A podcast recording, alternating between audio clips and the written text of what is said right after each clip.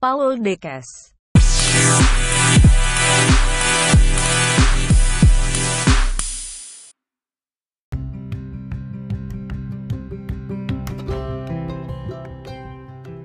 Selamat malam semuanya. Malam Mbak. Malam, Malam, Chef. guys. Lagi gimana Malam, kabarnya malam. nih kalian nih? Aduh baik Pak, Alhamdulillah Pak. Bapak gimana Pak? Sibuk sih, Pak. Ya, kalau kalau saya sih begini-begini aja ya. Tinggi badan tetap, eh, kulit warna kulit tetap dan tentunya sih semakin tampan lah ya. Siap. Iyain aja deh, guys. Oke, sebelumnya kita kenalan dulu. Eh, silakan narasumber pertama saya namanya siapa nih yang perempuan? Halo, guys. Eh, saya Syafa Amani. Yang Kelas. kenceng suaranya yang kenceng. Eh, gak kedengeran ya? Halo? Kedengeran sih. Halo, halo, halo. Maaf, guys. Eh, saya Syafa Amani, kelas sekarang kelas 12 yang 1. Dan saya X ya, Pak ya? Pas mereka denger ini, saya udah jadi X ketua MPK ya? Iyalah. Ya, yaudah. Saya adalah X ketua MPK eh, masa Kartal Adinata. Sebelumnya pernah background di MPK juga? Pernah dong, buat Pratisara Adila Jasa, saya wakil, mewakilkan Kak Audrina. Oh, Oke, berarti memang bener dari awal MPK ya. Iya, tapi kata Pak Ul kan posisi wakil gak butuh. Jadi bener. kayak gitu guys, sampai Ya. dimaki-maki. Itu mah tantangan. Makanya jadi ketua chef yang kedua. Oke, kemudian yang laki-laki nih dengan siapa? Halo guys, nama saya Raymond Bagas Adiata, panggilannya Bagas atau Kak Bagas. Eh, saya di sini ex Komisi 3 MPK Kartal Adinata ya. Jadi ya gitu sih Pak. Sekarang udah kelas 12 Pak. Sebelumnya OSIS kan sebelumnya. sebelumnya ya tahun sebelumnya saya osis eh Pratisara Adira Jasa di bawah pimpinan Kaputi eh apa eh, menjabat di Sekbid 7 ya Pak bersama Risha waktu itu Pak. Oh. Ah, di sini kan Komisi 3 ya. Komisi 3 tuh membawai apa? Komisi 3 tuh membawahi Sekbid eh, 6, 7, dan 8 Pak. Dan kebetulan saya megang Sekbid eh, 7 Pak. Ngawasin Sekbid 7. Oke, oke, oke. Oke. Kita langsung aja di Kabagas nih ya. Malam-malam ini enaknya kita nih ngobrolin eh, santai Oke, tapi berat ya di malam ini ya. Siap, siap.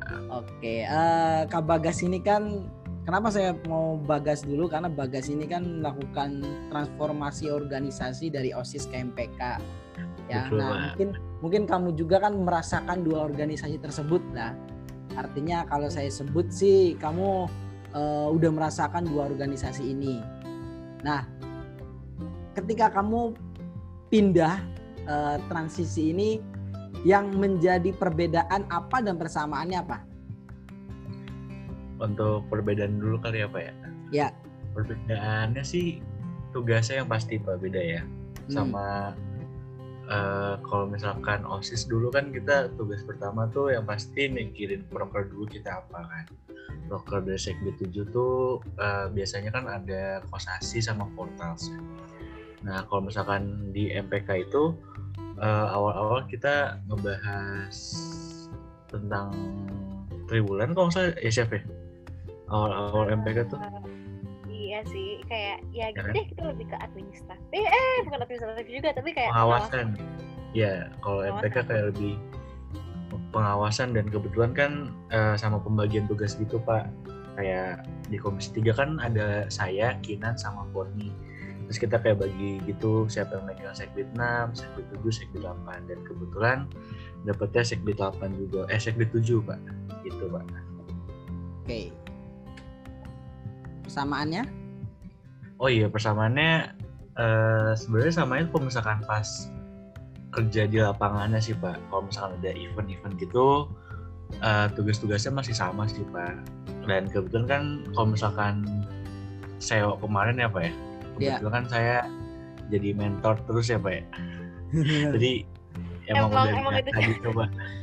Sudah bakat kayak deh pak. udah LO mentor lagi ya guys. Iya dong. Keren kan? Oke oke. Dan Bagas ini termasuk, ah bukan termasuk ya, eh, ketua portal ya Bagas ya. Betul Pak. Betul. Boleh nanti kita sharing-sharing di sini khusus tentang portal ya di tengah-tengah ini ya. Oke, Boleh, selanjutnya ke Safa. Safa, Hai eh, Pak. kamu kan merasakan dua MPK nih. Kenapa sih kamu memilih MPK gitu? Maksudnya dari pertama milih MPK itu dan nggak pernah eh, ganti. Apa? Kenapa dengan MPK? Ya, gimana ya Pak? Mungkin saya sih udah bukan udah PW, tapi kayak ada rasa pengen ngerusin aja gitu loh Pak. Kalau misalkan kayak jujur ya, kalau kita bandingin antara OSIS sama MPK ini kan jujur-jujur aja. Itu pasti peminatnya yang banyak lebih OSIS ya. Ya kan ya guys? Betul betul lebih banyak osis. Betul. Kayak pertama-tama tuh pasti pa- pada milih, milih OSIS, soalnya kan kayak ah MPK nggak bakal kerja gitu. Jadi saya pertama juga mikir ah kalau saya kayak pengen ke OSIS, ya sebenarnya kan saya emang pengen MPK gitu kan. Juga nggak ada bakal yang nerusin MPK gitu, makanya saya MPK terus. Ya gitu sih juga nerusin Kak Arina. Enggak, pertama kamu milih. MPK tuh kenapa? Pertama kali kamu milih MPK. Kalau yang Pertama kedua kamu kali- MPK ya, tapi pertama kali MPK terus MPK oke alasan yang kedua pengen lanjutin. Pertama kali MPK tuh kenapa? Pertama kali itu saya sebenarnya kelas 10 itu saya registernya itu buat OSIS, tapi ditarik Kang Dedi dulu. Kang Dery, Kang Dedi. Eh Kang Dedi. Kang Deddy siapa sih? Deh, Aduh kalau kalau Kang Dedi denger maaf ya Pak. wah saya kasih linknya ke dia deh. Dimarahin. Apa-apaan nih? Manggil saya Kang Dedi. Guru siapa tuh Chef? Aduh. eh gak diajarin. Eh ya ya gitu. Itu kan tiba-tiba ditarik sama Kang Dery. Sebenarnya saya dulu pilih itu tapi sih kayak istilahnya apa yang bikin saya betah itu sebenarnya kerjaan MPK itu sama kayak kerja OSIS dalam segi kayak oh apa yang kita lakukan itu kan. Aktivitasnya kita juga turun tangan gitu kan. Tapi MPK itu ada eh, di mana OSIS bikin laporan dan mengevaluasi diri MPK bikin laporan dari segi siswanya gitu loh dan kita juga kayak gimana ya menurut saya tuh kayak penting banget gitu kan menyalurkan suara siswa ke emang organisasi buat siswa gitu kan OSIS jadi ya ya gitu deh kayak pengen memastikan aja suara tersebut kedengar gitu terdengar oke guys Waktu itu di lobi sama Kang Dery gimana? Di lobi suruh pindah ke MPK. Itu saya di kan saya kan emang itu kan emang ada formnya tuh kan panjang lebar itu kayak saya nulis oh osis gitu. Nah tiba-tiba eh, saya dipanggil ke ruang siswaan kayak siapa? Kamu masuk MPK aja ya. Lah kok tiba-tiba masuk MPK saya kan Kenapa? SMP kan gak ada MPK ya guys ya? Gak ada deh GDS tapi itu pun gak, gak kayak MPK sih beda jauh. Itu apa ya? Prefect ya kalau di mau di Iya iya. Ya ya ya ya tiba-tiba Oke, kayak jadi kalau saya simpulkan eh, OSIS MPK perbedaannya adalah bagian program kerja, betul? Betul Oh, Pak. Tapi Betul. persamaannya adalah ketika kita kerja, kita sama-sama melakukan kerja yang sama. Betul banget Pak. Nah, jadi misalkan OSIS punya CEO, kita juga ikutan CEO.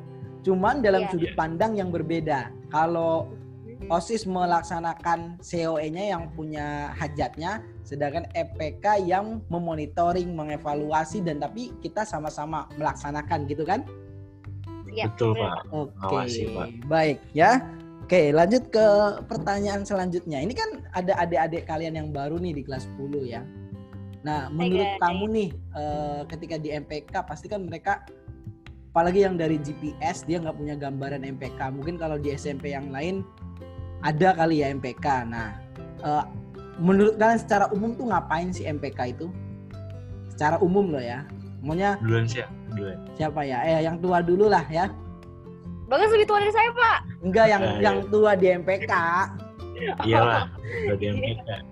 Em, sebenarnya kayak kalau saya perhatiin ya MPK OSIS GPS sama MPK OSIS di sekolah lain itu beda kerjanya. Kayak jujur MPK OSIS di SMA GPS ini jauh lebih deket gitu loh relationshipnya. Soalnya kita juga ngerjain tugas dan kadang-kadang dari MPK pun turun tangan jadi PIC gitu gitu jadi maupun kalian masuk MPK bukan artinya kalian nggak bakal kerja OSIS gitu. Soalnya pasti kalian juga ada kerja lapangan nah yang beda ini tuh cuman yang tadi kita bilang tuh saya sama eh saya sama Bagas bilang itu kita ada kerja pengawasannya. Eh, tapi kayak kalau misalkan pemegangan kayak event gitu kayak dalam segi PIC ya saya sama Geneva kayak biasanya jadi PIC gitu berdua. Dan nanti anak-anak uh, osisnya mungkin megang jadi ketua gitu. Uh, dan selanjutnya jadi sebenarnya SMA GPS itu deket banget osis sama MPK-nya nggak kayak sekolah lain gitu yang emang ada perbedaannya bahkan musuhan ya Ya, kalau kan bisa pak, bisa tuh. Ada, karena karena saya juga pernah di osis ya di SMA dulu, saya SMA juga kan. Nah itu MPK itu adalah semacam orang yang menyidang kita. Jadi ketika kita tim sidang itu uh, yang ngetok palu, yang menanyakan, nah itu adalah MPK-nya. Jadi dewan kenapa? Adat nah dewan-dewan adatnya atau dewan yang melakukan evaluasi terhadap kinerja osis Nah, jadi seolah-olah MPK tuh bagi bagi saya waktu saya masih di OSIS adalah eh, orang-orang yang saklek gitu kan, yang punya dasar hukum dan kayaknya tuh terpaku pada konteks gitu. Jadi harus begini ya begini, begitu ya begitu. Nah, jadi di, di dulu pada saat saya SMA. Nah, waktu itu kan kita historisnya emang tidak ada MPK ya di SMA Global Prestasi nggak ada MPK, hanya ada OSIS. Nah, cuma tidak stabil kalau kinerja OSIS itu tidak didampingi MPK. Karena dalam hukumnya, dalam historisnya, OSIS dan MPK itu harus ada. Nah, posisinya memang MPK secara struktural di atas OSIS.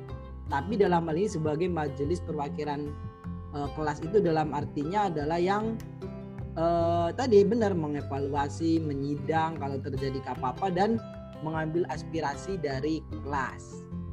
Nah, kemudian di sini biar tidak terjadi gap ya, OSIS MPK dengan struktural yang sama, mereka bekerja secara bersamaan.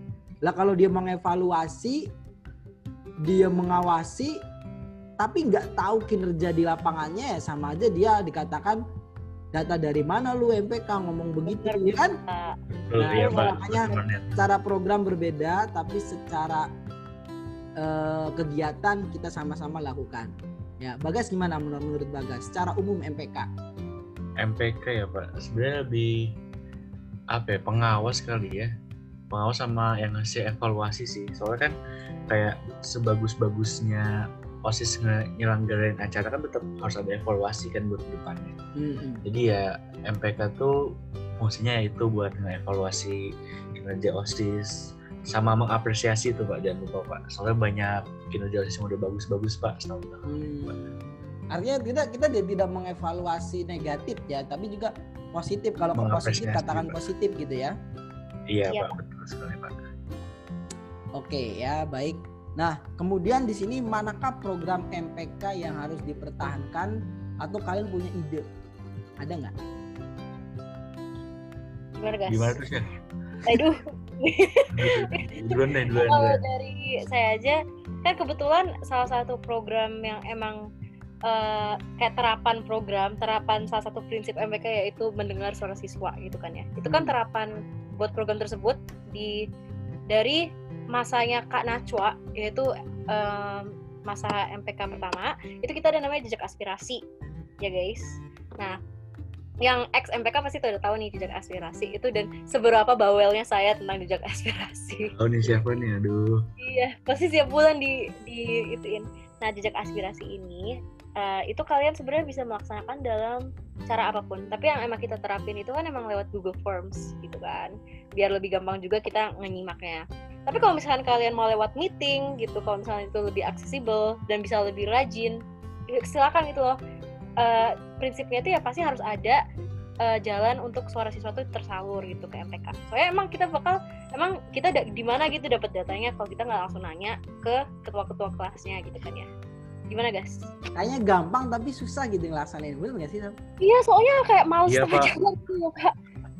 Partisipasi juga mungkin banyak yang belum tahu kali ya Pak fungsinya itu apa. Soalnya kalau misalkan dilihat dilihat dari fungsinya ya pak apa hmm. jejak aspirasi itu menurut saya penting banget pak. Kayak misalkan kayak ini deh kalau misalkan skala gedenya DPRD pak dengerin suara rakyat pak. Nah MPK tuh sama tuh pak.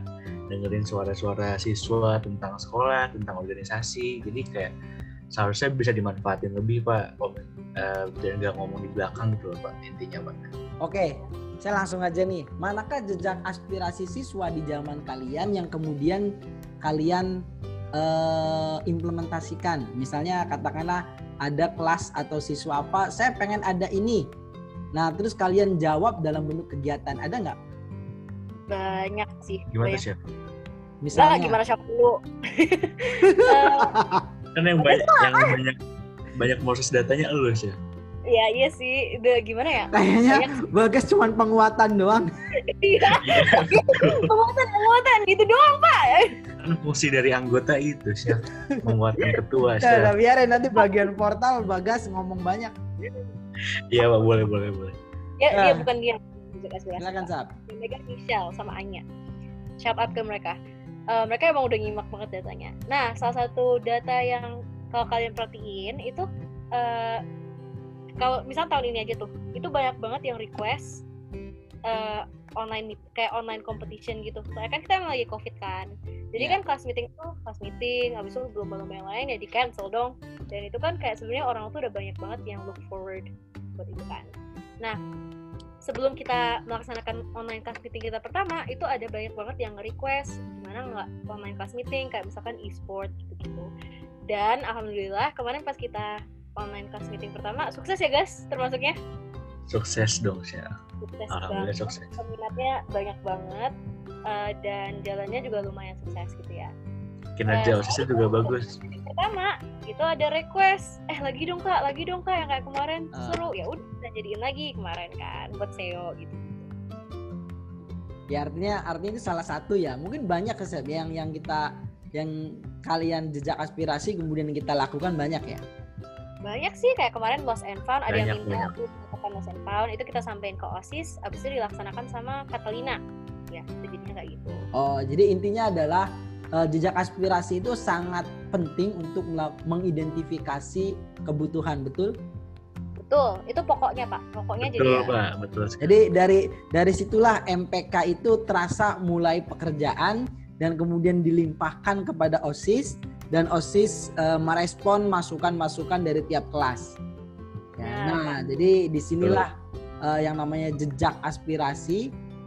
Kenapa harus dipertahankan alasannya dan dan itu sudah ada sejak pertama kali MPK ya.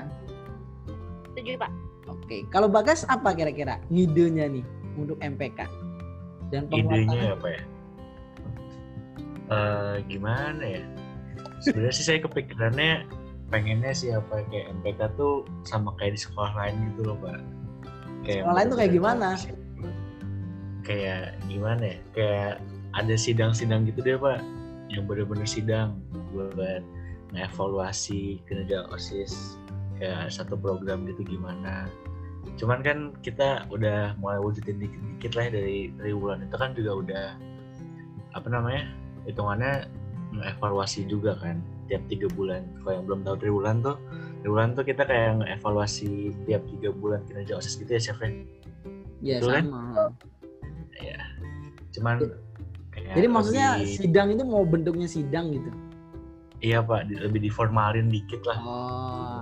Jadi kayak ketok palu, terus ada interupsi dan semuanya itu kalau kita biasanya itu kan triwulan itu ya siapa yang mimpin, eh, siapa yang mimpin kemudian eh, kalian masih masukan segala macam hanya gitu-gitu aja ya.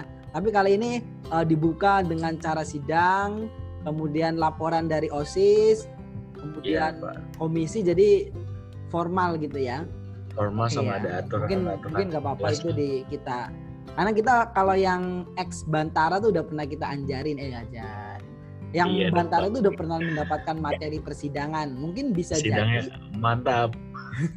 ya bisa jadi nanti itu eh, MPK harus memperdalam sidang-sidang ya ya MPK Pak, harus betul. memperdalam sidang-sidang pakai- biar tahu dan tidak kaget juga ketika ada persidangan materi persidangan seperti itu guys Betul pak, betul sekali pak.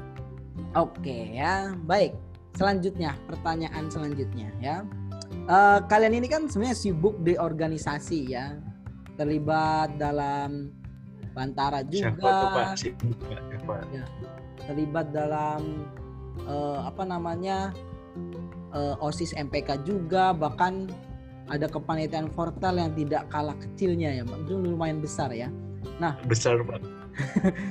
Bagaimana kalian dapat membagi waktu tersebut?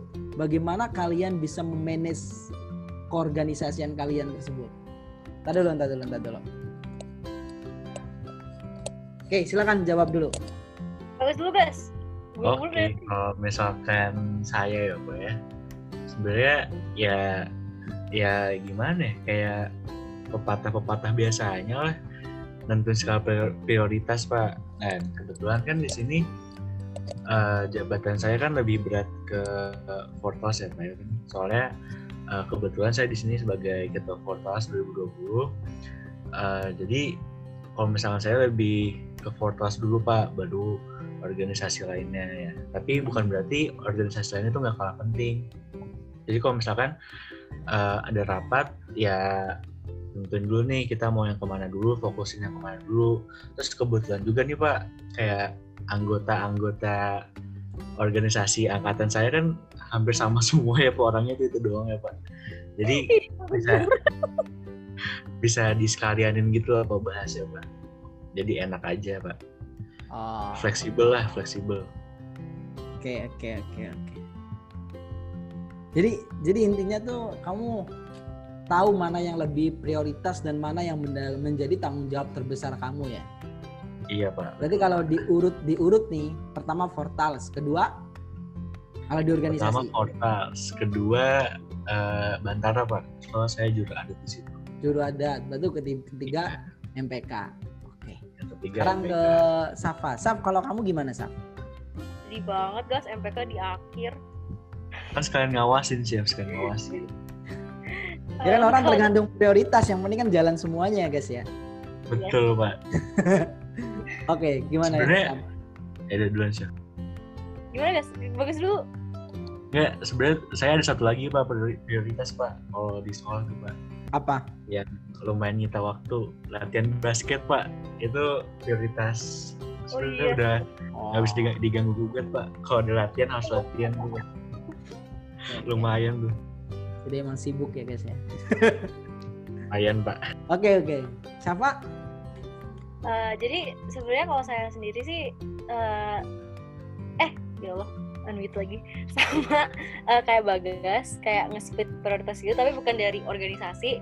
Soalnya kalau dari organisasi menurut saya kerjaan saya tuh beneran data-data semua gitu kan. Saya kan dulu di Bantara itu lead lead banget tuh bikin tes setiap bulan. Eh tes iya ya ujian setiap bulan habis itu bantuin kiat ops buat materi kan habis itu saya di MPK ketua maksudnya saya di Portal saya ketua acara jadi bisa dibi bisa dibilang kerjaannya cukup padat semua habis itu saya juga ada banget. dulu saya ada OSN biologi juga Wow, wow, wow. Jadi Berbobot saya Mas. lebih ke kayak itu sih kayak kemarin bapak ngajarin organisatoris itu pak yang eh menentuin yang mana yang butuh waktu habis itu juga urgent gitu-gitu. Pokoknya saya nentuinnya per task gitu pak. Bukan per jabatan tapi per task. Jadi kayak misalkan kemarin saya inget banget saya MPK disuruh buka eh, lembar aspirasi lagi buat ini nanti nih buat nanti LPJ terakhir. Itu mau di itu lagi. Habis itu saya juga lagi ngerancang eh, laporan human eh, human assessment buat Bantara itu gimana? Nggak mau nangis ya pak ya? Nangis banget. Tapi akhirnya saya kerjainnya tuh setengah-setengah. Jadi kayak pas waktu siang ini itu saya ngerjain ini pas waktu malam saya ngerjain ini selama seminggu. Akhirnya kelar gitu. Alhamdulillah. Stres. Kalian nih menikmati nggak sih waktu sibuk ini? Kayaknya kalau dilihat kayak Safa ya harus prioritas ini, prioritas ini menikmati gitu ya. nikmati pak. Sedihnya tuh nikmatin. Sih? Saya sih menikmati pak soalnya kayak kebetulan kan anak-anak orang-orang organisasi kan teman-teman saya juga pak jadi Oh. sekalian bareng lah gitu pak Iya, kita temenan dong ya guys ya ya guys ya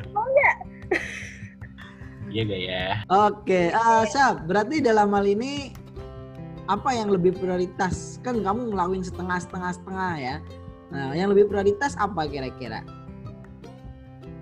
Tergantung waktunya sih pak Oh, Kayak berarti dulu- kalau kamu berdasarkan tugas ya, tugasnya mana yang Iya. paling mendesak, kamu Iya. kerjain dulu.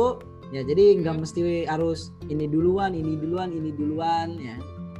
Iya, Nah, berarti Pak. artinya kan kalian berdua kan pasti punya kesibukan yang kalau saya bilang sih tidak sedikit banyak ya. Dan kamu mengatakan uh, walaupun kalian tahu itu resiko yang kalian ambil, ya artinya kadang mengeluh mengeluh begitu ada gitu kan dan kalian lakukan. Uh, berarti artinya mengeluh tuh boleh nggak sih di sini? Boleh banget pak. Oh, normal Soalnya- banget. Normal. Soalnya kalau misalkan nggak ngeluh malah nanti mendem sendiri ntar malah kinerjanya malah kurang gitu pak. Jadi mending dikeluarin sekalian gitu pak. Kalau ngeluh. Tapi tetap maksudnya kan kayak ngeluh tetap kerja gitu loh pak. Jangan ngeluh doang kayak ah apa sih ngomong doang gitu pak. Oh, Tapi nggak ada kerjaan yang sama aja bohong gitu loh pak. ngeluh doang tapi nggak dilaku-lakuin. Oh, iya, Iya tuh, jangan. Pak. Jangan kayak begitu gitu. ya. Nah, Bener yang tadi kata Bagas bilang itu Hmm. temen seorganisasi itu penting banget. Kayak itu se- jadi support system gitu loh. Hmm. Tapi pernah marahan sama teman sendiri nggak? Gas, kita berapa kali berantem gas? Apalagi Fortas pernah pak. Apalagi sama siapa? Aduh. Iya. Ya itu dia guys. Oke, kalau di Portals itu urusan apa kalian marahan? Apa kita ceritain aja guys dari A sampai Z? Jadwal sih pak. Itu yang paling besar sih jadwal pak. Iya. Tapi Sebenarnya kan kan kalau dari Iya, kalau dari depannya itu kan kayak ah acara cuma ngurusin jadwal gitu. ah, Tapi Cuma, aduh. enggak enggak banget, enggak banget. Itu tuh kita harus eh, kan misalkan LO itu kan emang megang eh Tim yang tim. Ya tim ya per tim tapi kan sebenarnya kan setelah LO itu kan pasti mereka ngalihinnya ke acara dong soalnya kan sebenarnya yang megang kayak jadwal gitu nah itu tuh aduh guys kemarin itu ya gitu deh Kacau. kita bentrokan sama beberapa sekolah gitu Iya pak. Bayangin pak, saya sama siapa sampai teleponan sampai jam 11 tuh pak ngurusin jadwal ditelepon sama coach SMA lain pak. Aduh, dipermasalahin tuh.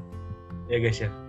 Iya abis itu eh, akhir-akhirnya ya gitu sih akhir-akhirnya sih gak apa-apa akhir-akhirnya sukses gitu gitu tapi ya stres aja sih pak asli stres dibentakin kayak gitu Pengalaman lah sih pengalaman.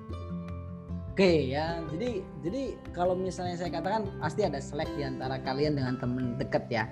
Apalagi kalian meng- Bagas mengatakan eh, semua lingkungan saya ini di organisasi adalah teman dekat kita, eh, teman dekat kamu ya. Betul pak. Eh, artinya kalau ngomong enak gitu. Kemudian kalau mengkritik itu berarti seperti apa sih? Wajar atau gimana? Mengkritik teman yang salah gitu.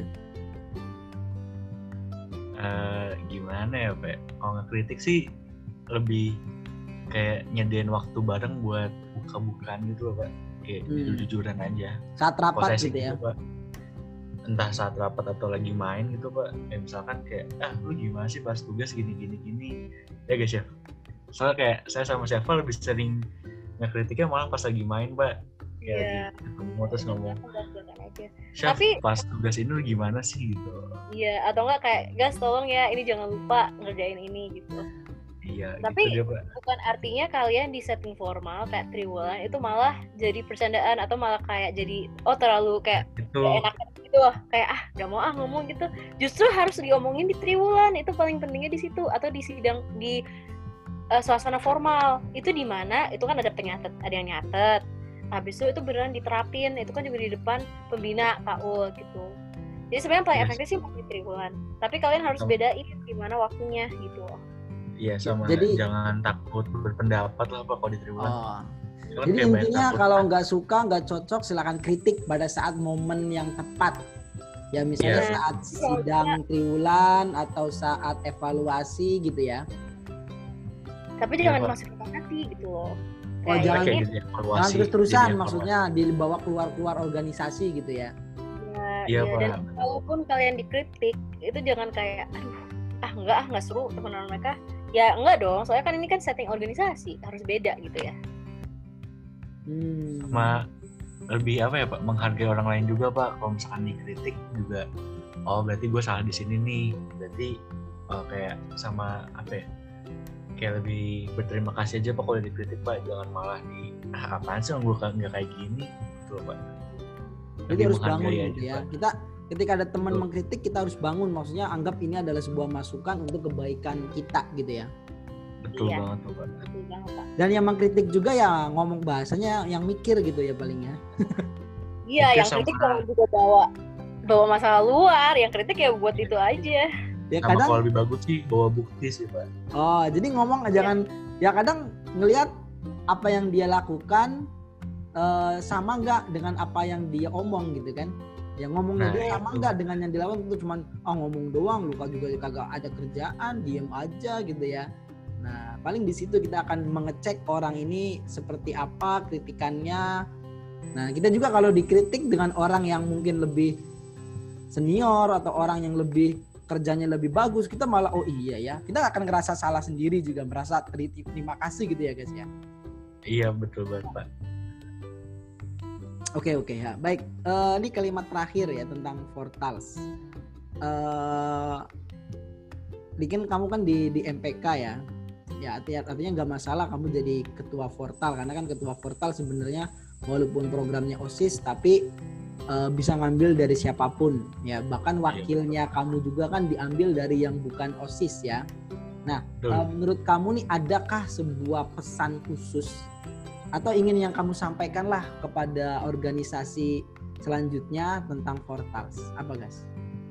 tentang portal siapa ya Ya. Eh, saya cuman pengen nekenin satu sih pak sebenarnya masalah yang paling berat di portal itu bukan masalah eksternal pak tapi masalah internal. Hmm, kayak eh kalau misalkan internalnya udah rusak atau bermasalah itu pasti eh, gimana kita mengeksekusi acara kita itu bakal nggak bagus pak. Jadi apa ya buat ke depannya kalian kalau bisa pilih tim terbaik kalian bukan berarti kalian nggak bisa milih orang yang nggak bener. Maksudnya kalau misalkan emang ada yang nggak bener kalian bimbing bareng-bareng lah kerja bareng-bareng buat ngewujudin tujuan kalian. Sama kalau misalkan emang apa ya kalau misalkan emang kalian ada masalah nih misalkan di tim inti kalian misalkan tim inti nih yang paling yang paling berpotensi bermasalah kan. Misalkan di tim inti kalian ada masalah ya diomongin bareng-bareng aja gitu loh pak. Jangan dipendam masing-masing. Walaupun emang emang susah banget sih pak kalau misalkan udah ada masalah internal pak buat ngomongin itu susah banget. Cuman at least coba dulu lah buat diomongin. Soalnya komunikasi itu juga penting pak Oke. buat di organisasi. Nah, berarti organisasi yang akan datang perlu ada portal nggak guys menurut kamu? menurut saya sih eh, perlu pak demi keberlanjutan Fortas terus juga kayak melestarikan juga pak. Kayak biar ada-ada kelas kita tahu nih apa sih Fortas tuh walaupun emang eh, tidak terselenggar- terselenggarakan main eventnya seenggaknya apa ya seenggaknya masih ada masih kedenger lah suara Fortas itu pak. Jangan sampai berhenti banget. Hmm, itu sih pak. Intinya adalah nama Portals harus tetap ada dalam program kerja. Walaupun renc- apa kegiatannya ngapain aja yang penting namanya Portals. Seperti itu guys. betul banget pak Oke, baik ya. Safa mau nyampein sesuatu? mungkin ini buat semua anak organisasi ataupun yang jadi ketua ataupun jadi member aja anggota aja gitu guys aku mau sampein aja dari personal experience jangan ngambil kegiatan terlalu banyak di sekolah iya itu bagus banget buat CV kalian tapi kalian juga harus tahu limit kalian. Soalnya kalau kalian misalkan kedesak gitu ya misalkan kayak eh nilai akademik saya kurang abis itu tapi ada kerjaan ini itu pasti kalian akan sengsara sendiri dan akhirnya nggak maksimal kerjanya. Saya juga Hmm. beberapa kali mengalami itu ya nggak ya guys pasti juga ngerasain ya guys ya? Ya pasti. Ya jadi kayak istilahnya tuh pick your battles well gitu kan ya. Jangan ambil semuanya gitu. Tapi bukan artinya kalian nggak boleh aktif gitu di uh, SMA soalnya aktif di SMA tuh bisa jadi bahan buat nanti kalian kuliah dan perguruan tinggi yang lainnya gitu itu aja sih tahu limit masing-masing aja lah ya Chef. benar-benar Oke, oke, oke, oke. Kayaknya banyak sekali yang manfaat yang kalian sampaikan buat adik-adik kelas ya. Ini udah di ujung ujung pertemuan kita ya. Siap, Udah malam sekali kita ngobrolin masalah ini ya artinya. Iya eh, banyak ilmu yang disampaikan kepada adik kelas kalian. Tinggal adik kelas bagaimana melaksanakannya ya. Dan nanti semangat guys pasti bisa Ya pasti bisa ya. Artinya semua apa yang disampaikan pada malam ini uh, adalah sebagai refleksi buat kalian. Nah, selama menjalankan satu periode ke depan, banyak hal-hal yang akan kalian temui termasuk dengan teman sendiri. Ya, masalah internal tadi kan. Dan artinya juga yang perlu digarisbawahi bahwa ambillah pekerjaan yang memang kalian mampu. Ya, artinya sesuai dengan kemampuan kalian. Kalau misalkan kalian bisa mampunya besar, ya sudah. Bisa mampunya kecil, ya sudah. Dan ingat, pastinya dalam hal ini dalam organisasi itu adalah pilihan kalian. Artinya pilihan kalian itu saya udah ngambil organisasi ini dan kita harus bertanggung jawab untuk melaksanakannya. Terutama sampai akhir periode. Dan selama ini nggak ada yang kita putus di tengah jalan nggak ada. Semuanya selesai dalam satu kepengurusan. Itu aja kan? Betul? Betul pak. Betul baik sekali. terima kasih buat Bagas dan Safa.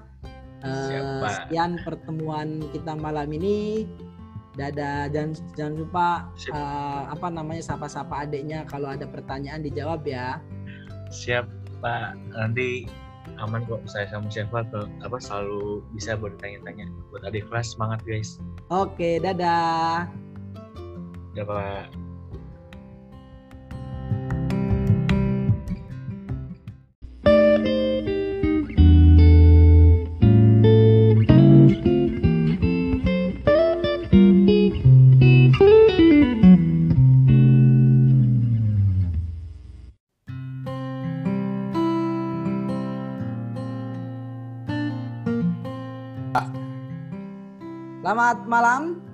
untuk semuanya, Mufti dan Jeneva.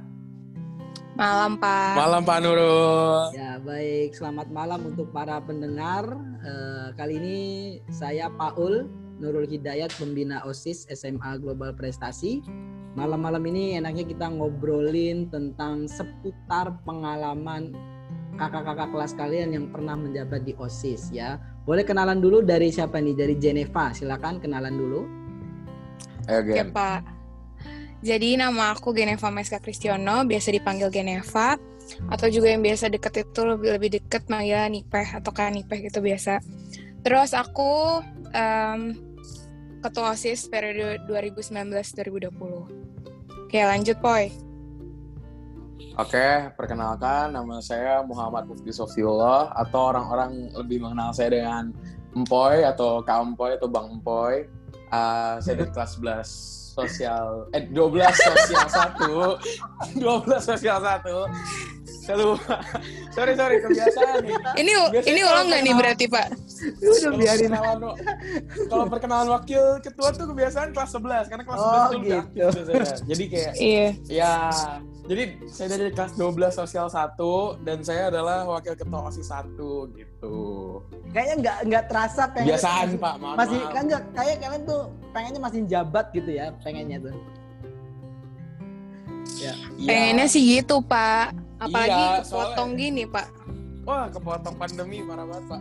iya Mufti agak deketan mic-nya Mufti Saya sih masih mau. Oh iya, Pak. Ya, ya. ya artinya kalian kan satu tahun nih berjalan dalam periode ini kemudian ada pandemi di Maret persis di portal akhir gitu ya kita berpisah ya di pre-event gitu Aduh, ya, Betul. betul. Eh, pasti kan banyak pengalaman yang kalian ciptakan walaupun eh, kepengurusan kalian saya katakan separoh ya separoh offline Ya. separoh online ya nah coba dari awal nih boleh kalian ceritakan ketika kalian pertama kali masuk SMA ada nggak sih pikiran kalian eh, ingin masuk osis atau nggak mau masuk osis gitu Ah, saya dulu pakai Geneva dulu nih. Eh, yang Saya paling- dulu deh, Pak. Ladies first. Boleh Geneva Ya dulu. silakan. Geneva dulu. Oke. Kalau ditanya dari awal mau masuk OSIS apa enggak, saya sih dari SMP udah suka banget Pak organisasi. Jadi saya emang pas SMA emang mau. Dari awal ngeliat OSIS nih, pas saya kan waktu itu MPLS kan di sekolah nih Pak. Iya. Udah pengen banget, kayak udah beda nih jenjang kalau di SMA tuh OSISnya udah beda, udah lebih berani, udah lebih apa-apa mandiri. Jadi saya pengen aja masuk OSIS lagi. Gitu sih Pak. Hmm, Udah ada, emang udah ada kemauan sejak dulu. pas masuk SMA lihat osis waktu itu lihat-lihat osis SMA kesannya gimana sih ketika kamu MPLS kalau saya sih ngelihatnya kan waktu dulu saya SMP tuh OSIS kadang-kadang masih malu-malu tuh Pak. Kalau misalkan menyampaikan apa gitu materi atau kegiatan. Nah, kalau di SMA ini kayaknya kakaknya eh kakak-kakaknya tuh udah public speakingnya tuh udah bagus banget. Hmm. Terus mereka juga mandiri karena waktu MPLS kan Iya. eh, guru-guru berdatangannya sekali dua kali doang kan. Jadi Iya. mereka full yang ngurus. Nah, saya pengen tuh kayaknya ini bener-bener mandiri banget nih apa-apa ngurus sendiri. Jadi saya pengen aja sih, Pak. Lebih Iya, jadi kayak Kayak idol banget Eh, gitu. Idol banget. Iya. Iya. saya saya ngeliatnya juga, oh keren juga nih osisnya. Kalau di SMA tuh ternyata kayak gini. Jadi pengen sih pak. cara kayak megang sendiri gitu-gitu. Kayak enak Iya, aja udah gitu. beda lah. Oke. Iya. Poy gimana Poy? Gimana? Ah, kalau saya sendiri sih, kalau buat masuk organisasi di SMA, apalagi OSIS ya, pertama kali pas MPLS ngelihat, wah kakak OSISnya kayak, eh, kalau di mata saya tuh orang orang yang aktif gitu, ikut dalam sesuatu tuh kayak keren aja gitu, apalagi kayak eh, di OSIS gitu ya, bisa pakai alma mater, terus kayak ngomong di depan. Saya kan orangnya termasuk suka ngobrol atau apa gitu, jadi kayak ya buat saya masuk OSIS tuh oke saya bisa nih masuk OSIS. Tapi apa sih yang beda dari OSIS SMP sama OSIS SMA nah itu bedanya beda banget. Karena di OSIS SMP itu kita masih dituntun sama guru. Kalau misalnya di OSIS SMA guru tuh cuma mengawasi kinerja kita doang gitu loh. Kayak Hmm. jadi bener-bener osisnya yang ngejalanin bener-bener mandiri. Programnya bisa kita yang rancang terus kalau misalkan kita ada kebingungan baru konsultasi ke guru. Jadi kayak bener-bener mandiri lah diajar diajarin banget untuk caranya berorganisasi lebih di SMA gitu loh. Apalagi buat persiapan ke depannya. Jadi Betul intinya tuh, adalah ini kamu SMA gitu loh ya. Segala Iya. kegiatan harus kamu bisa handle sendiri, jangan nungguin disuruh atau semuanya di handle Yes. sama gitu ya. betul Gak bisa pak. Kalau nunggu disuruh tuh kayak udah apa ya Poy? Kita inisiatif harus lebih tinggi lah Iya. dibanding yang dulu. ya betul Karena nggak ada yang Ah, kan- rapat kan sendiri. ya Kalau ada kegiatan sendiri. apa. heeh. Terus kalau misalkan ada kegiatan juga kita yang ngasih ide-idenya. Jadi kayak mungkin kita bisa lebih connect ke yang audiens mau gitu loh yang uh, orang teman-teman kita mau atau orang sekolah kita mau. Jadi kayak kita ambil aspirasinya terus kayak kita jalanin Kita apa sih yang aplikasiin. mereka mau Ah. gitu. Yes, betul. Kita aplikasiin. Jadi kita bukan cuman dikasih kegiatan nih, terus kita jalan gitu enggak sih pak? Iya. Oke, berarti di situ kalian pernah nggak sih punya idol kakak kelas gitu waktu dulu ya waktu kalian baru masuk ada nggak? Uh. Idol tuh dalam arti Ah. bukan idol apa ya? Iya, iya. iya. Gimana nih, Pak? kayak kayak kagum ngeliat dia gitu loh. kagum gitu loh dari sosok organisatoris, sosok kakak kelas yang Iya. berorganisasi. Saya pengen kayak kakak Iya. seperti itu loh gitu kan. Ada nggak sih perasaan begitu? Ada, ada, ada. Ada. Ada, lah pak. Eh, mungkin inisial aja deh. Kira-kira kayak gimana? Kamu ngidolin dia tuh karena apa gitu? Uh, gimana Empoy nih? Deh, Geneva Pak. dulu apa gimana? Ya kan kalian kan dulu deh pak. beda jenis kelamin pasti mufti ke perempuan gitu ya Jennifer ke laki-laki Ya. gitu ya paling Saya sih Saya, du- saya dua-duanya deh, boleh nggak pak? Iya, saya nggak juga dua-duanya nih, usah. Pak. Boleh Udah nggak? deh, dua-duanya biar nggak terkesan ya mungkin boleh nyebut Ya. Iya. lah ya misalkan AB Oke. Iya. atau AC gitu ya Nggak Udah yang tahu, usah ada yang tahu, inisial nggak ada- inisial deh pak. nggak ada ya ya ya ya ya ya ya. Udah, gimana? Ya ya. Oke kalau buat saya sendiri ya pak eh, yang pertama itu dari pas kakak saya kakak, apa angkatan kakak kelas saya yang kelas yang pas saya kelas 10 mereka kelas 12 itu ada kak Ananta Bayu. Itu dia termasuk yang menginspirasi saya lah kayak osis itu gimana sih? Dia ngasih gambaran bener-bener kayak uh, tugas-tugas osis terus kayak di organisasi di SMA tuh kayak gimana gitu. Nah sementara buat yang jadi kayak pedoman buat saya itu itu ada Kak Putih Kak Putu Adrien. Nah Kak Putih itu pak apa pernah jadi ketua osis juga kan? Hmm. saya wakilnya juga waktu itu. Jadi kayak uh, Kak Putih tuh orangnya termasuk yang disiplin terus tegas gitu. Kayak ngeliatnya tuh kayak oh berubah-ubah banget nih untuk menjadi seorang pemimpin. Oh apakah saya harus menjadi seperti ini ketika saya menjadi seorang pemimpin? Tentu gitu loh. Kayak oh iya gue harus kayak gini nih gitu. Oke. Jadi kayak berarti laki- apa ya ngasih ada- semangat sendiri gitu loh. Iya. Jadi kayak memberikan, jadi seorang kakak kelas itu akan memberikan eh, sugesti positif kepada adik kelasnya ya. ya betul Betul, Pak. Oke, Jennifer gimana nih? Gimana Peh kalau menurut ini Peh? Kebetulan idol saya sama, Pak, kayak sama Empoy. Wah, Cewek sama cowoknya sama. namanya sama. Iya, orangnya sama. Kalau Oh, cowok yang saya cowok- juga Nanta Bayu. Oh, oke. Oh. Iya. Kenapa? Bapak jangan gitu dong. Iya. Kenapa saya Ya, lanjut Peh, lanjut Peh. ya kenapa saya bisa apa idol saya dia karena pertama kali eh, maksudnya keren aja gitu ngeliat public speakingnya bagus juga. Terus eh, pas tahu juga ternyata kan dia ketua Fortas juga. Nah itu dari situ saya jadi em kayaknya emang apa namanya emang sosok yang hebat banget lah bisa bagi waktu dan public speakingnya juga bagus. Itu sih pak yang saya inspirasiin. Iya. Nah, Terus, itu Pak, iya. eh maaf ya nyelah. Yang kita ini kita berdua ya Pe ya. Gue ngerasainnya Iya. sih gitu. Karena kita berdua tuh masuk osis juga karena pengen Fortas nggak sih Oh. Iya, karena pengen Fortas Ya. juga karena Terus pengen juga- juga Iya, terus em, ada waktu itu tuh, maksudnya yang bikin saya itu banget, apa ya, tergerak banget untuk mau aktif di organisasi itu juga karena waktu itu Fortasnya pecah banget ya, Poy. Jadi kayak, aduh Hmm. kita harus ngebikin Parah. Fortas yang jauh lebih bagus nih daripada ini, gitu sih, Pak. eh covid iya, Ingat terhalang, kan? Nangis nangis gitu. iya terhalang aduh udah semangat-semangat nih. Padahal, udah udah nggak usah udah itu itu sudah terlewati Eh tadi Iya, akan udah nggak apa-apa. loh ini akan kita bahas gitu loh di sini. oh nggak apa-apa, oh udah oke. ikhlas. iya iya Biar tahu Oke, akan oke. menjadi sebuah sejarah yang itu sih, Pak, kalau yang cowok. gitu, bukan tertulis ya, teraudio gitu. teraudio oke oke Oke. Yang Nggak penting ada buktinya. Iya. Audio berarti ya. Nah, Betul, oke. betul. Jennifer satu lagi deh, satu lagi yang ceweknya belum. Oh, kalau cewek sama sih Pak, Kak Putih. Karena Kak Putih itu udah em, tegas, berwibawa juga, public speakingnya juga bagus banget. Terus dia juga jago ngedance Pak. Terus dia juga pintar. Udah saya nggak tahu deh Pak, Kak Putih keren banget. Dia juga ketua osis kan soalnya. Iya, jadi pokoknya Terus dia juga enak banget deh Pak. Kalau ngeliat dia tuh bawaannya adem aja, inspirasi banget. Bawahnya adem. Jadi, iya pak Iya kan? Panutan. Iya, betul. Wah, wah, udah udah berprestasi lah. Terus sekarang jadi anak FHUI, wah kece, Nah, kece iya. banget. Uh, anak hukum juga lagi. Aduh Pak, saya iri Pak. Udah dia. hukum, UI lagi. Heeh. Allahu Akbar. udah kayak Panutan deh Pak, pokoknya dia tuh. kayak udah sempurna banget gitu ya. Iya, Ya. sempurna banget. Berarti, Definisi berarti mantap di itu. sini kita ambil bahwa ada sebuah sosok kakak kelas yang menginspirasi kalian, kemudian bisa menjadi motivasi kalian mirip seperti dia gitu kan ingin berprestasi Yes, betul. karakter Betul. berkarisma gitu. Ya ketika kalian dapat juga ingin gak sih seperti itu agar adik kelas itu meniru seperti kalian ada nggak pikiran begitu? Mau lah, Pak. Waduh, mau sih sebenarnya. Nah cuman kan kita nggak pernah nggak pernah tahu kan.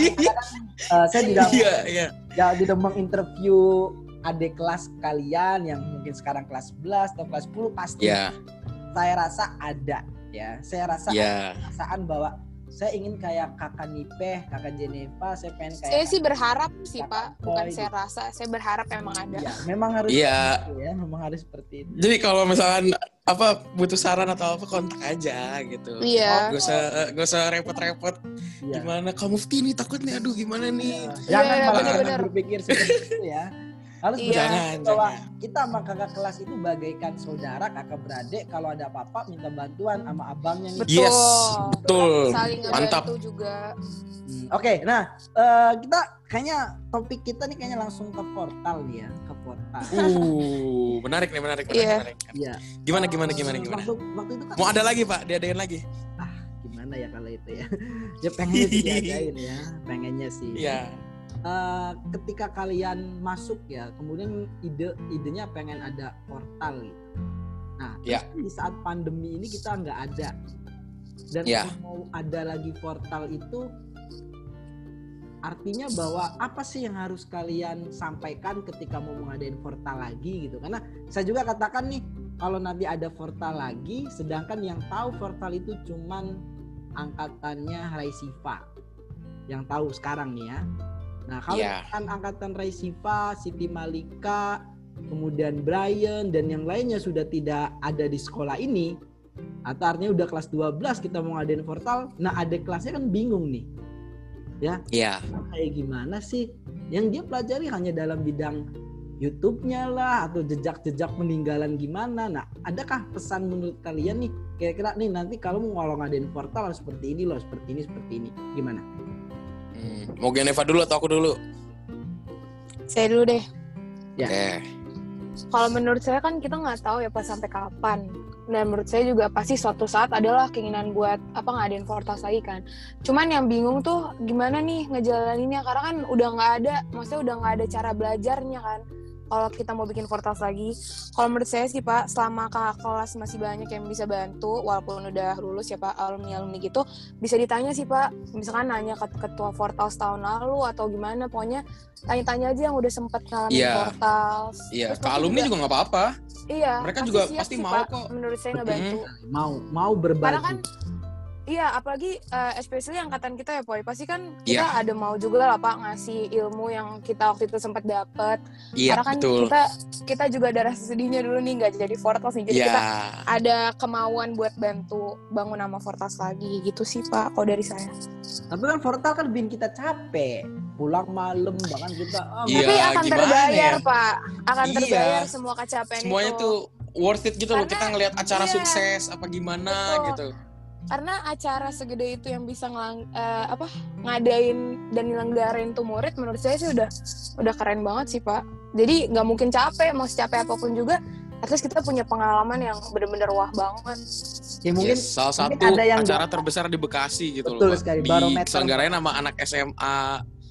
iya artisnya juga wah kece-kece kan pasti Iya, nggak takutnya bisa mungkin terlupakan. Ada yang nggak tahu nih portal itu kayak gimana ya.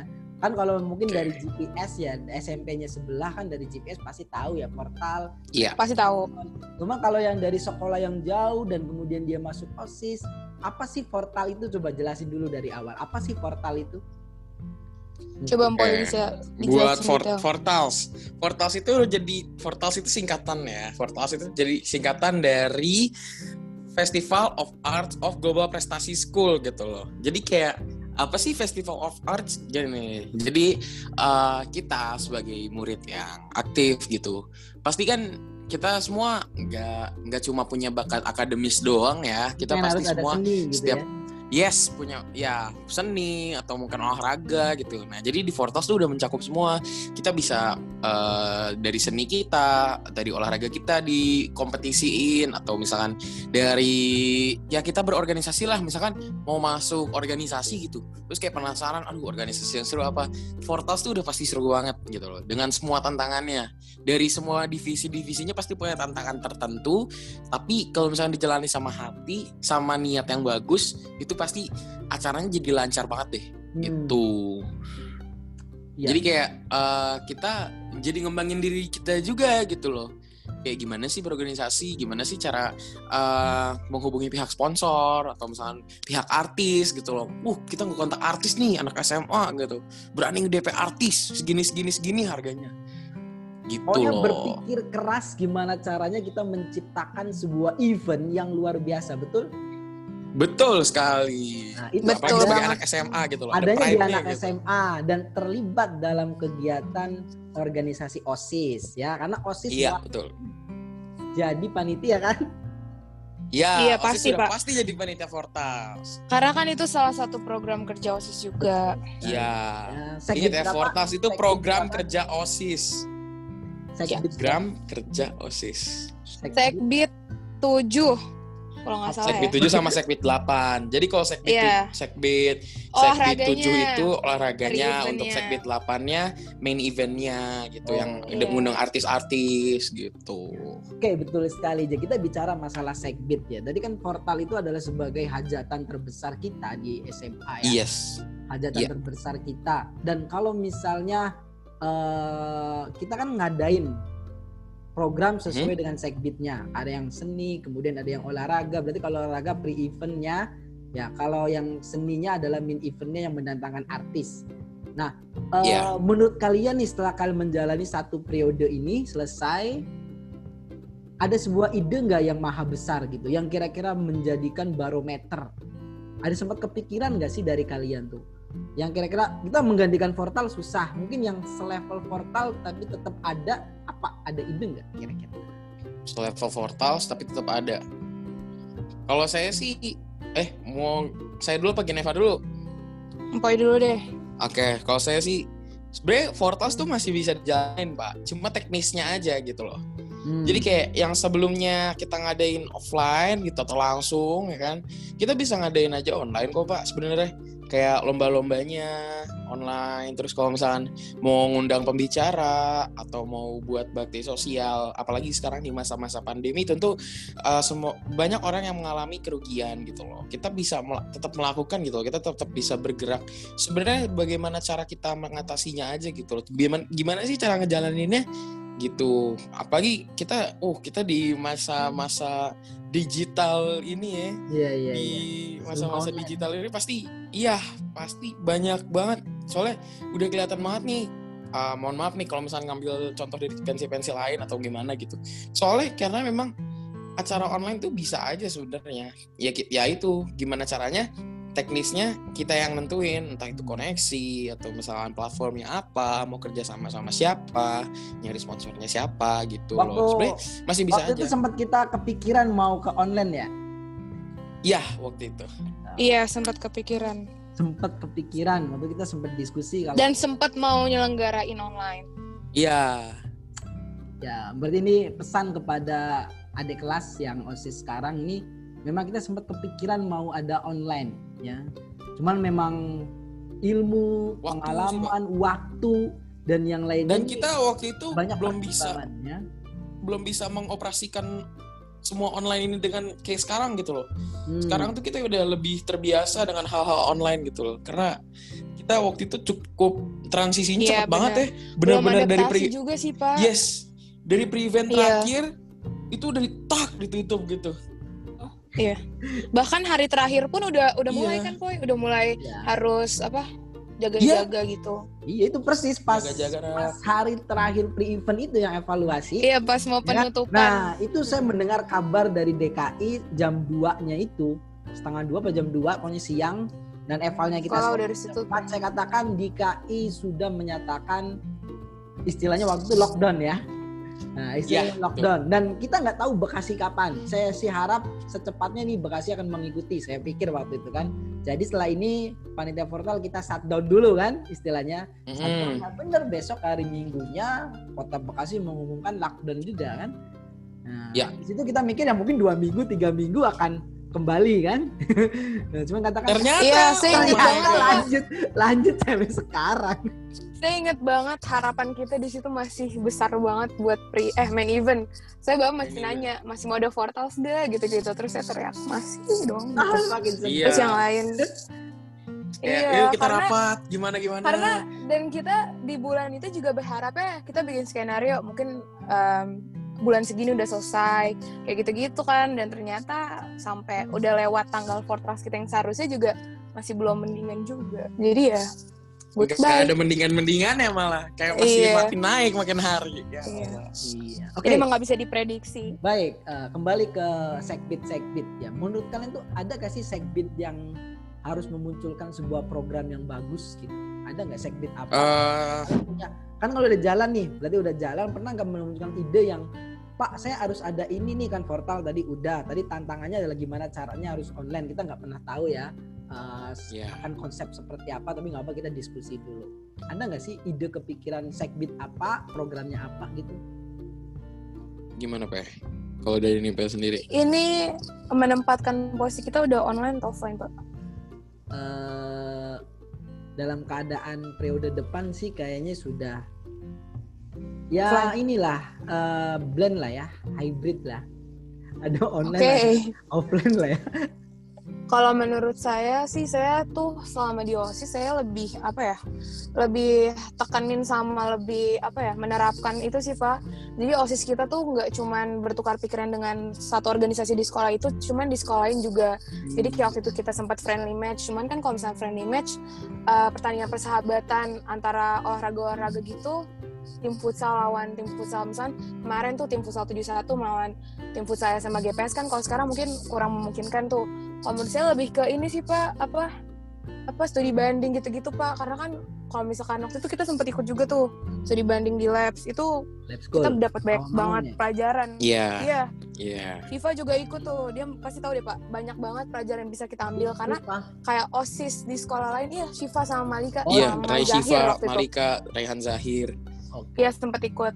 Kalau menurut saya mereka juga paham pasti manfaatnya ikut kayak gitu. Selain mengenal, maksudnya kan kita udah sering lah kenal sama osis di sekolah kita sendiri. Kita coba-coba bertukar pikiran sama osis lain. Itu sih program yang harus banget. Karena online gini kan juga tetap bisa tuh studi banding dan Betul lain-lain. sekali. Artinya artinya kita tetap menjalin relasi yang selevel dengan kita. Iya, Jangan kita memperluas itu pada juga dunia pak. kita sendiri gitu ya. Iya, Silaturahmi.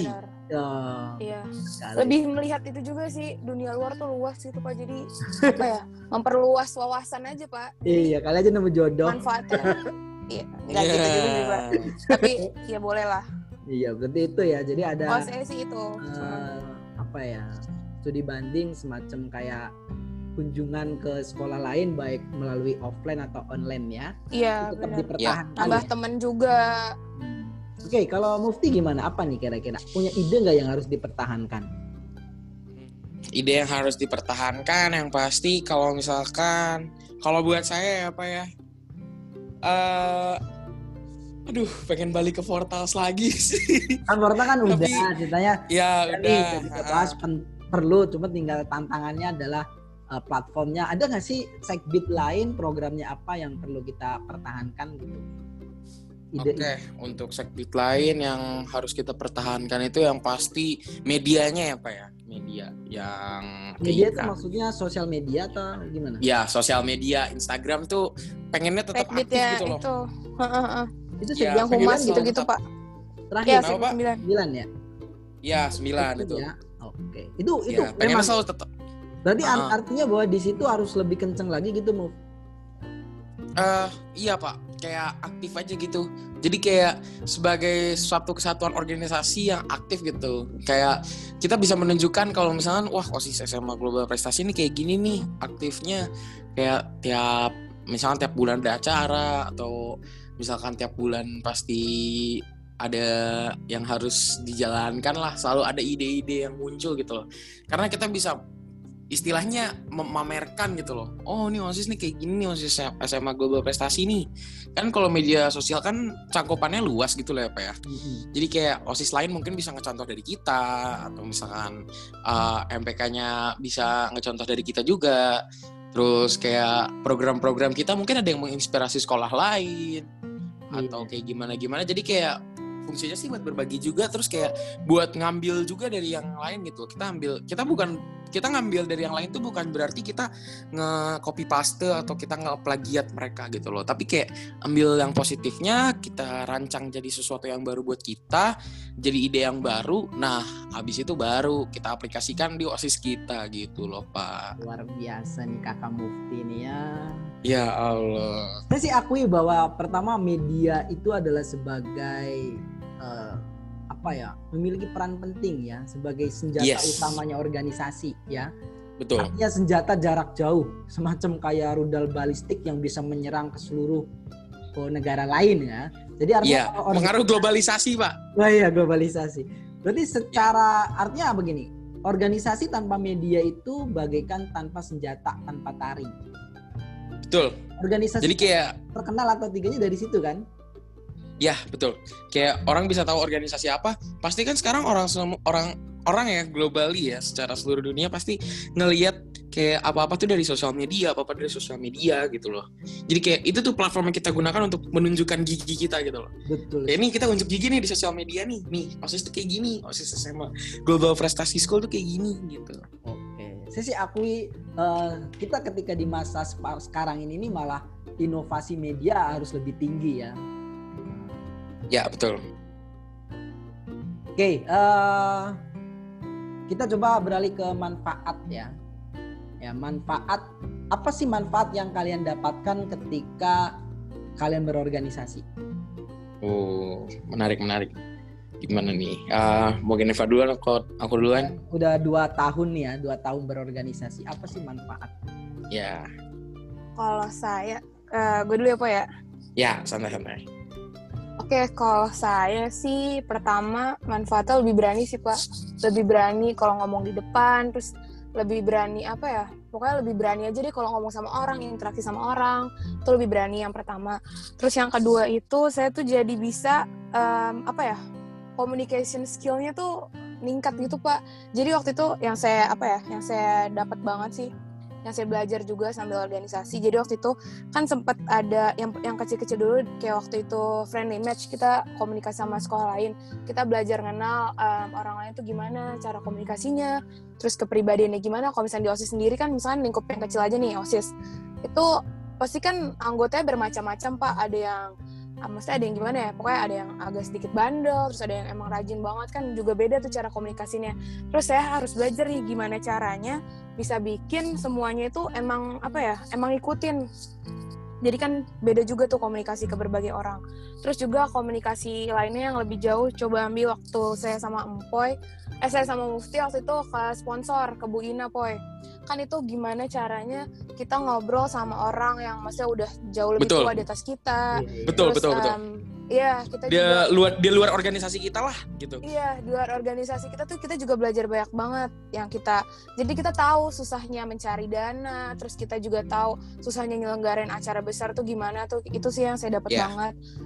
Itu sih yang kayak paling saya ingat bakal saya pelajarin terus. Ah, selain itu juga kita kan sempat ngobrol sama kayak misalnya semacam apa ya? Kayak info pensi gitu kan kita juga tuh kayak Iya. belajar lembaga-lembaga lain belajar gitu ya. ngatur-ngatur. Iya, pokoknya nggak cuman sama apa ya, ibaratnya nggak cuman sama guru, sesama adik kelas kakak kelas itu nggak cuman gitu doang. Emang- Iya. Jadi emang luas banget sih pak. Kalau saya sih itu sih yang paling manfaat banget buat saya. Oke, Mufti? Oke, jelas ya. Tadi dari setuju banget sama Geneva soal communication skills, terus kayak eh, cara kita menghadapi orang lain gitu loh. Pasti kan kita kan manusia sebagai makhluk sosial gitu loh ya. Pasti membutuhkan eh, orang lain gitu loh. Karena dalam dalam suatu organisasi apalagi saling melengkapi. Kalau misalkan ketua nggak ada, ada wakil. Kalau misalkan wakil nggak ada, ada sekretaris, bendahara dan so on gitu loh. Jadi kayak eh, melatih kita secara individual dan secara organisasi buat lebih aktif ke depannya maupun lebih apa ya lebih selain lebih aktif tuh leb- eh, pokoknya intinya ya intinya pasti kita mengembangkan diri kita lah di situ gitu loh kita Hmm. kita bisa uh, dengerin aspirasi teman-teman kita terus kayak kita jalanin kayak gimana maunya mereka. Jadi kayak kita tahu nih sebenarnya yang yang society inginkan tuh apa sih? Yang kita bisa lakukan tuh apa buat society ini gitu loh buat give back gitu loh. Karena tentu society ngejar nge- ngeja- nge- mengajarkan kita banyak hal gitu loh. Jadi kayak uh, kalau menurut saya sih manfaatnya tuh ya kita bisa give back aja kita bisa ngasih balik ke society di lingkungan sekolah atau mungkin mungkin di luar sekolah gitu loh kayak kayak gitu sih pak intinya Iya. lebih Mau nambahin eh, dong pak. banyak Wah, kayaknya banyak manfaatnya ya, tapi nggak bisa bisa. Banyak Emang banget. banyak lah banyak banyak banget Cuman banyak banget, saya pasti. inget banget nih pak, yang maksudnya yang nyantol banget di saya. Saya sih sama itu sih pak manfaatnya. Kayak saya lebih menghargai waktu kalau misalnya organisasi kan, apalagi kita tiga organisasi ya poy. Ya, Pasti kan betul. itu apalagi ditambah lagi sekolah dulu pas zamannya kelas 11 kan KTI harus Fortos juga harus Bantara juga harus Uh, OSIS juga uh, Uh. itu saya belajar itu sih pak Banyak bagi banget. waktu walaupun saya keteteran juga kan mau gimana pun caranya kan kewajiban kita di bidang akademis kan nggak boleh kelewat kan betul itu sih, Pak. nah itu Nah, yang itu harus menurut saya- bawahi. Iya bener banget nah itu menurut saya buat manfaatnya nanti pas kita kerja misalnya kita jadi apa ya menghargai waktu jadi disiplin kalau deadline segala macam gitu sih pak manfaat tuh sekali. sama ini sih mau nambahin lagi satu lagi Apa boleh boleh Nggak bisa. Organisasi emang nggak habis-habis manfaatnya berarti ya. Apa nih? iya melatih kayak kedewasaan gitu sih pak Kedewasaan. lebih kayak Ya. Iya, sebenarnya kan dewasa itu nggak nggak harus melihat dari Fisik. umur juga gitu loh. Bukan, ya fisik, umur. Nah dewasa itu dari Betul, pemikiran gitu loh. Ya. Nah, ya, dewasa kita kan nggak mengenal melihat- umur ya poy Hmm. Yes, betul. Dan kita bisa ngelihat gitu loh. eh, seorang seorang individu kalau misalkan dia bisa memegang kata-kata yang dia keluarkan pasti dia sudah bertanggung jawab atas diri dia sendiri. Nah, biasanya orang yang sudah bertanggung jawab itu akan dilihat orang sebagai orang yang sudah dewasa gitu loh. Biasanya tergantung sih orangnya kayak gimana dalam menjalankan atau memegang kata-katanya Kalau saya gitu loh. katakan kalian itu sudah naik level, betul? Betul. Betul, betul banget. Yes, Setuju banget. Jalanilah organisasi orang ini. yang ya. Pasti akan ada manfaatnya walaupun keras, pahit, ada batu sandungan, konflik internal ada kan? Oh, Ya konflik Oh, lah, pasti. ada. Pasti. jalani ya karena manfaatnya ada. Betul. Jadi kalau saya katakan eh, organisasi adalah pelengkap kita di akademik. Kita nggak bakal dapat itu di kelas. Ya, kita nggak dapat Iya, sebuah betul. ajaran ini, edukasi ini di kelas nggak dapat. Ya, sehingga kita Ya. lengkapi dalam bentuk organisasi. Banggalah kalian yang ikut organisasi. Betul banget. Betul. Karena manfaatnya tuh sampai sampai tua, Pak. Manfaatnya Oke, nggak cuma sekarang doang. Ya, betul. Baik, baik, baik. Terima kasih ya. Eh, kayaknya pengen ro- ngobrol terus sih sebenarnya ya. Iya, Pak. Ya, Enak gitu. Cuman ya enak kalau kayak gini udah terus. malam ya kita udah malam ya ya nanti malah ya nantilah kita bikin episode selanjutnya Interaksi aja, Pak, nanti Bisa, bisa. Iya. selanjutnya. Boleh interaksi. Saya penasaran gitu. Ada-ada Iya, saya Pak. kelas 10 tuh kayak gimana sih sebenarnya bentuknya? Ketemu Saya juga pas di Zoom penasaran, mau ngobrol. Rame banget gitu banyak. Iya, bener. saya ngobrol saya cuma berasa ngobrol di depan laptop gitu, tapi pas saya ngeliat respon-responsnya, waduh, ini gini banget. Kayak aduh, kayak merasa dilebih-lebihkan, tapi kayak sebenarnya saya merasa kurang. oh Tapi kayak, padahal cuman ketemu di laptop doang tapi kayaknya kamu iya, gitu ya Kak Jennifer Iya, iya, bener banget, Pak. iya. Tapi saya Padahal saya pengen loh, ngomong Pak. depan laptop doang. Saya mau request, Pak, kalau misalkan ada waktu nanti pas LDK apa gimana. Kita interaksi juga sama adik kelas, kayak saya pengen Iya. tahu aja. Terus mungkin Iya. mereka juga banyak yang ingin nanya-nanya, iya iya iya pengen dikasih Penasaran saran Kak. juga. pasti sih Heeh. kita kan ada momen tatap muka malah kita kan ada CCA Expo kan cuman waktu itu ya kapan masuknya ya berharap lah kita semua berdoa eh, kita akan kembali ke normal ya ke normal Amin ya rabbal alamin. kita bertemu Amin, lagi amin, di amin. sekolah dan kita bisa berinteraksi langsung ya biar bisa Amin.